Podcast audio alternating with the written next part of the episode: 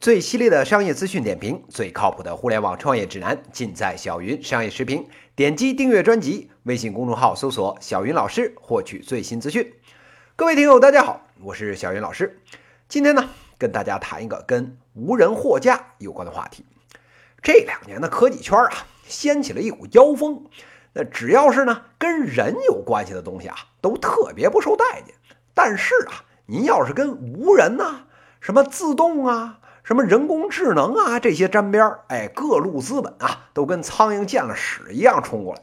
不管是什么创业项目，只要是贴了无人这个标签，不管之前啊再怎么坑爹，立刻呢就变成了业内的当红炸子鸡。这不，马云爸爸的这个无人超市，百度的这个无人驾驶，都是红透了半边天的项目。今天啊，小云老师要跟大家聊的这个项目呢，也跟无人有关。我们啊来说说无人货架这档子事情。这时候听友们纳闷了，这无人超市、无人驾驶还比较好理解，这无人货架这又是什么鬼呢？其实啊，这无人货架呢就是一个微缩版的无人超市。说白了就是简简单单四四方方一个货架，或者啊您叫它小柜子也可以，顶多呢占个1-2平米的位置。柜子里面啊放着零食啊、方便面啊这类吃的，柜门上呢还有二维码，您啊扫码交钱，开柜拿货，如此而已。要照着这个无人货架的这个创业者自己说呀，这个无人货架的项目呢就是最典型的 O2O，线上到线下。这货架呢就摆到了写字楼的这个办公室里面，您要吃啊随时来拿，比楼下这个小卖部呢还近了个50到100米。现在在帝都啊，大家呀996这都是常态，也就是呢早上9点到晚上9点，一周6天，跟单位大门口的看门大爷恨不得啊都比自己亲爹都熟。有了这货架呢，您啊连楼都不用下，一共呢走不到20步，直接就在柜子里买东西补充能量，争分夺秒的回到工位，继续啊给老板卖命。这方便的过了头的这柜子，就让大家觉得这其实不是 O2O 的创业项目，而是啊老板赤裸裸的阴谋。现在啊这无人货架的项目各种火爆，2个月内呢30多个项目的入局，又将近啊20多个获得了融资。这个团队呢都是什么阿里呀、京东啊、美团啊出来的管理层，玩的小的布个点儿卖点这个薯片、方便面啥的，玩的大的呢直接就上冷柜了，生鲜水果挨个往里塞。都说这个商业逻辑离这个客户越近越有价值，好家伙，这无人货架都恨不得啊放进办公桌旁边了。这后面再创业了，恐怕就只有弄张大饼套您脖子上，您直接开啃就行了。说到这儿啊，这个部分听友就嗨起来了，无人货架这个创业领域现在这么火，那还不赶快趁早冲进去抢一杯羹啊。小云老师觉得，您啊先打住吧，别这一杯羹抢不着，踩了一坨狗屎。小云老师看来呢，无人货架这个事儿啊，基本上呢是个必死的结局。刚才不还说这个离客户越近越有价值吗？怎么就变成必死的格局了呢？这里面的道理啊，听小云老师啊给您掰扯掰扯。首先呢，咱先看看这个柜子里边的货品，也就是所谓的这个 SKU。咱们先问问，您干这买卖，您准备放什么在这柜子里面？不用问，这里面啊，10个有8-9个放的都是什么方便面呀、面包啊、话梅呀、薯片啊这类零食。为什么呀？2个原因。一是呢，这些个东西啊，它是大众零食，需求量大，就算我不怎么喜欢，但是啊，也谈不上讨厌。闲得蛋疼的时候呢，这嘎巴一嚼，过个嘴瘾，这没有问题。这是其一。这其二呢，是他们不需要冷藏。您说是不是有做这个冷藏柜的无人货架呀？对，那财大气粗呢，那的确有。但是啊，大多数创业者这兜啊都比较浅，就拿的是一般柜子改吧改吧，直接就上战场了。虽然呢不具备这个冷藏或者加热的这功能，但咱实事求是的讲啊，人家确实省钱，几百块钱呢，就搞一个。但是啊，坏也就坏在这儿了。常温食品它毛利低呀，我问问您，这方便面您一包卖多少钱？这一包薯片您毛利多少啊？这一袋啊，恨不得能赚上1块钱，您就得烧高香了。那您这1000来块钱的这柜子钱，哎，再加上这上货的人工的这钱，那什么时候能收回来呀？这时候啊，有创业者就不服了，说人家 7-11 啊，这71便利店啊也卖这玩意儿，人家不是活得好好的吗？哎，小云老师笑了，您以为这便利店的毛利靠这堆破玩意儿撑起来了？实话告诉你，那边毛利最高的就是早中晚饭的这个热腾腾的快餐，50%到70%的销售额都得靠它。要是没这个，多一半的这个便利店啊都得玩完。您这边不是为了省钱不弄这个加热和冷藏的功能吗？哎，那就不好意思，对不起了，这块高毛利高流水的业务也就跟您说拜拜了，老老实实啊，您去挣您那1毛8分钱去吧。说完了这货品啊，咱再看看这货架。听众朋友们说话了，这听半天了，怎么就觉得这无人货架跟这自动售货机差不多呀？哎，您还真说对了，这无人货架基本上就是一个简单版的自动售货机。那相比而言，这无人货架有什么优势呢？那首先呢，就是便宜。一个无人货架，以小云老师这行业经验估计，一般呢也就1000出头，是一个自动售货机的1/10到1/20，便宜到没朋友。哎，另一方面啊，这无人货架上货更容易，拉开门啊就干了。一般的这个自动售货机上货呢，您还得培训。但是啊，这俗话说得好，这有一好呢就没两好。您这无人货架不是拿一般柜子改吧改吧两下做的吗？哎，那不用说，基本上啊就踹两脚这门就能开了。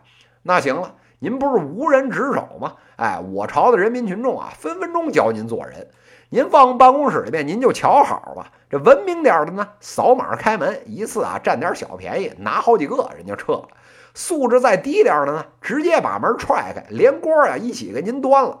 下次您过来，不仅啊货没了，这货架恨不得都给您搬走，回家放鞋去了。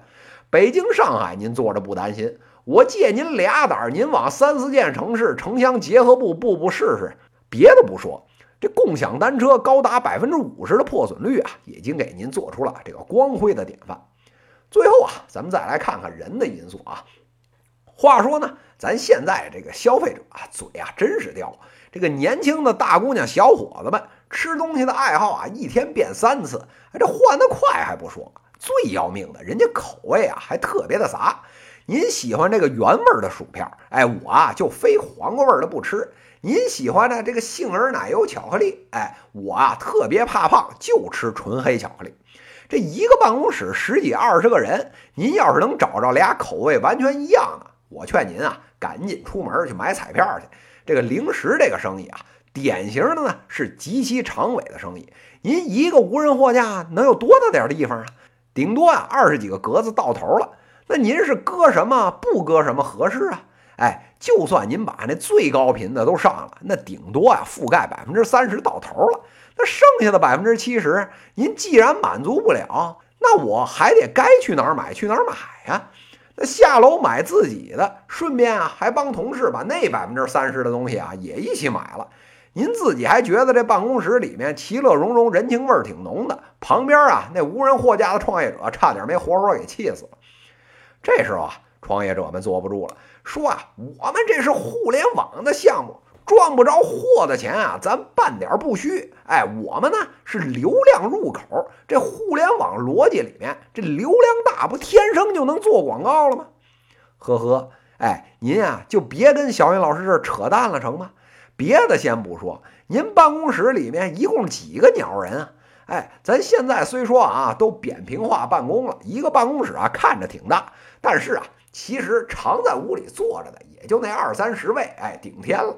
好了，您一共20-30个人，哎，这里面啊再加上一个吃撑了的，2个减肥的，外加3个不吃零食的，哎，您说您这还剩下多少人给您带这流量啊？与其您在这屋里这柜子上贴广告，您啊还真不如把这广告贴到您单位楼道厕所里面的尿池子上面去。哎，这时候啊这创业者急了，说一家公司人少，那写字楼里一堆人呢。那好了，那楼里是一大堆人是不假，您这货架是不是要放在您自己公司屋里啊？那外单位的人进来买包方便面，是不是还得先在您单位门口前台小姑娘那儿签到啊？这不是吃饱了撑的吗？说到这儿啊，这创业者呢这气啊泄了一半，但是呢，剩下几个还在死鸭子嘴硬，说我们卖不出去流量，我们积累大数据，用户这所有的交易啊都在我们上面，我们啊就可以做基于交易的这个商务熟人圈子的社交啊。哎，听到这儿啊，小云老师啊差点没疯了，神他喵的社交，老子十几个人一个办公室，每天抬头不见低头见，互相看着都嫌烦，放个屁恨不得全屋都能听见，还用你 APP 射你毛的交啊。哎，这时候啊，创业者不服了，说我们不做社交，我做信息推送行吗？哎，我就知道啊，这1000个下午喝酸奶的，我就专门给他们推这个酸奶优惠券，老子做这个精准推送。哎，我就问你服不服吧？行，哎，小云老师啊，真服了，这逻辑啊，咱给您双击666。哎，现在这市面上的公司，10个恨不得有11个大数据故事都是这么讲的。您四周看看，有几个是真做成了的？哎，给您举个例子啊，您这无人货架啊，花钱用的是支付宝是吧？哎，那我就问问您啊，支付宝知道的不比您精准啊？您自个儿公司这数据再大，见着支付宝您也得跪下来叫爹吧？哎，好了，那既然支付宝比您知道的还多，那您上一次在支付宝看推送广告然后买东西是什么时候啊？什么？从来没用过？哎，呵呵，哎，咱啊握个手，我也是。咱这话还用继续再往下说吗？说到这儿啊，大家也都明白了，无人货架这个生意啊，可真的是啊没这么好干，流量干不过别人，选品呢就那10几20个，服务呢您是无人的也干不了，那最后啊就剩下一个字儿，近。哎，这还说得过去，但是啊您说离得近吧，您是比小卖部近，哎，那不假，但是呢一是人小卖部也其实远不了太多，顶多远个100-200米，二是呢这小卖部卖的东西啊不仅比您全，人家还能卖热乎东西，您说您进的这点价值吧，那也是相当有限，而且啊这里面最要命的是您这个买卖呢是一点壁垒都没有，一个破柜子加一2维码，村口王木匠都能给您直接给干了，这里面的东西啊卖的也是大陆货，您但凡发现啊哪个点上您能赚上钱了，咱啊立马就摆一个在您旁边，一模一样的东西摆上，东西呢价格直接降价10%，分分钟啊您就得玩完。这时候啊，创业者就快被这个小云老师给逼死了，声嘶力竭地说：“老子跟这个物业签排他协议，除了我谁也别想进来啊！行啊，您去签试试去，您看看有没有人搭理你。您放个柜子进来啊，我睁一只眼闭一只眼，没收你物业费已经够不错的了。您还蹬鼻子上脸，还要签独家了，想什么呢？